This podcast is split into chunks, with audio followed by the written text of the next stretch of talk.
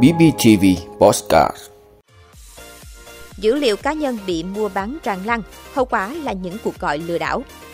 10 điểm đến Việt Nam không làm du khách thất vọng. Khuyến khích doanh nghiệp dược trong nước sản xuất thuốc hiếm để chủ động. 229 tỷ phú Trung Quốc biến mất khỏi danh sách siêu giàu. Nhiều quốc gia trên thế giới hết sức coi trọng bảo vệ dữ liệu cá nhân. Đó là những thông tin sẽ có trong 5 phút sáng nay, ngày 26 tháng 3 của BBTV. Mời quý vị cùng theo dõi. Thưa quý vị, theo thông tin mới nhất từ các cơ quan chức năng, nước ta hiện nay có 72,1 triệu người sử dụng Internet, tương đương hơn 73,2% dân số. Việt Nam là một trong những quốc gia có tốc độ phát triển và ứng dụng Internet cao nhất thế giới. Với một thị trường như vậy, việc kinh doanh mua bán dữ liệu cá nhân được ví là một mỏ vàng để nhiều người khai thác. Cũng bởi vậy mà hiện tượng đánh cắp, mua bán dữ liệu cá nhân đã diễn ra phổ biến tràn lan trong thời gian vừa qua. Hệ quả là người sử dụng Internet đã trở thành một món hàng, thậm chí là món mồi cho kẻ xấu.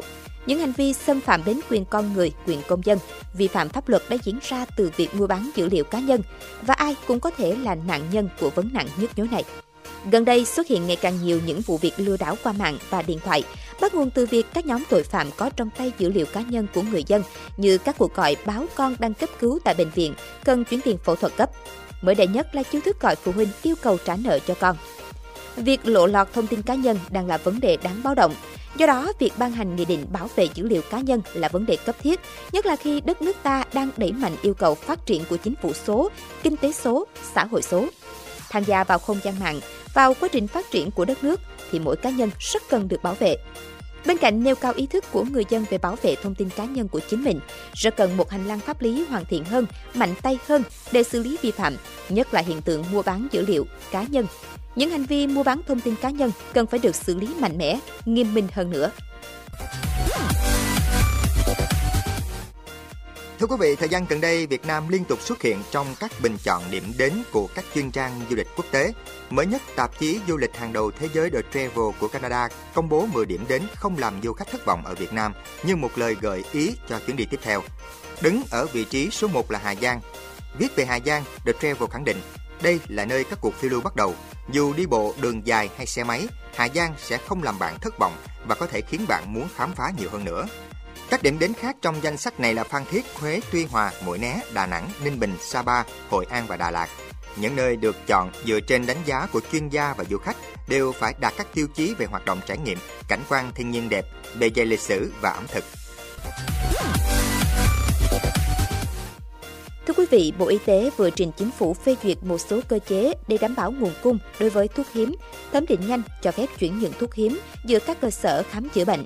Bộ đề xuất cho phép cơ chế đặc thù về tài chính như bố trí, phân bổ nguồn ngân sách nhà nước để các cơ sở khám chữa bệnh chủ động dự trữ thuốc hiếm, thuốc hạn chế nguồn cung khuyến khích các doanh nghiệp dược trong nước triển khai sản xuất mặt hàng thuốc hiếm để chủ động nguồn cung trong nước, Bộ cũng đề xuất có giải pháp, cơ chế để các cơ sở khám chữa bệnh có thể mua sắm, dự trữ một số thuốc chống độc, ngộ độc, chấp nhận hủy bỏ khi không có bệnh nhân dẫn đến thuốc hết hạn. Phó Cục trưởng Quản lý Dược Bộ Y tế Nguyễn Việt Dũng cho biết, nguồn cung tổng thể với các thuốc hiếm là không thiếu, chỉ thiếu ở một số cơ sở y tế do công tác dự trù mua sắm. Thời gian thực hiện mua sắm đấu thầu kéo dài dẫn đến thiếu tính kịp thời. Một số thuốc hiếm được cơ sở y tế mua về không sử dụng hết do không có đủ bệnh nhân, phải hủy bỏ khi thuốc hết hạn. Thời gian qua, nhiều loại thuốc giải độc, chống độc rất thiếu ở Việt Nam. Đây là những thuốc thường ít khi bệnh nhân sử dụng, giá rất đắt nên các bệnh viện không dự trữ hoặc cần Bộ Y tế phê duyệt mua sắm.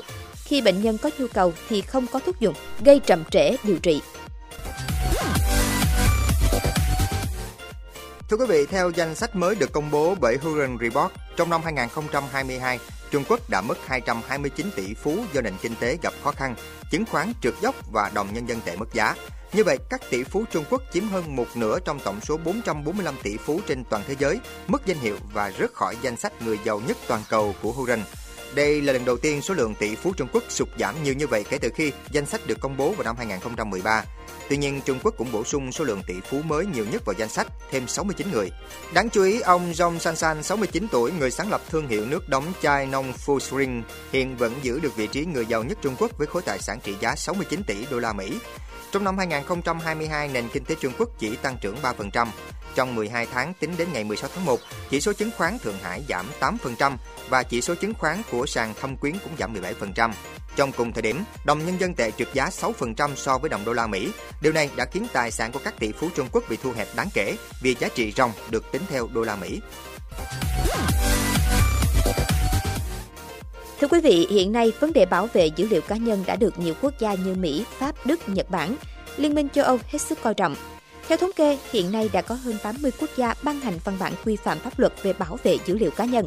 Hệ thống pháp luật và cơ quan thực thi đủ mạnh đã cho phép các nước bảo vệ mạnh mẽ dữ liệu cá nhân của người dân. Hệ thống bảo mật thông tin của Mỹ được cho là lâu đời, mạnh mẽ và có hiệu quả nhất trên thế giới. Ngoài đạo luật của chính quyền các bang, chẳng hạn như đạo luật bảo vệ quyền riêng tư trực tuyến của California, các đạo luật của liên bang gần đây được ban hành với một số quy định mới về bảo vệ dữ liệu cá nhân trong các luật chuyên ngành nhằm đảm bảo cho vấn đề an ninh được an toàn và chặt chẽ hơn. Tại khu vực Đông Nam Á, Singapore đã có đạo luật riêng về bảo vệ dữ liệu cá nhân. Tháng 10 năm 2012, Nghị viện Singapore đã thông qua luật bảo vệ dữ liệu cá nhân. Bên cạnh đó, một số văn bản pháp luật chuyên ngành của nước này cũng có quy định về vấn đề này như luật an ninh mạng và máy tính, luật bí mật công vụ, luật thống kê, luật giao dịch điện tử, luật ngân hàng, luật viễn thông. Thực tế, các quốc gia có hệ thống luật chặt chẽ và cơ quan thực thi pháp luật mạnh có khả năng giảm đáng kể tình trạng lộ lọt, đánh cắp, mua bán dữ liệu cá nhân.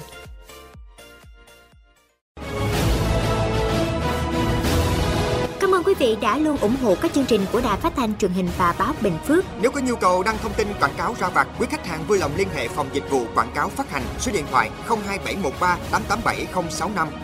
BBTV, vì bạn, mỗi ngày.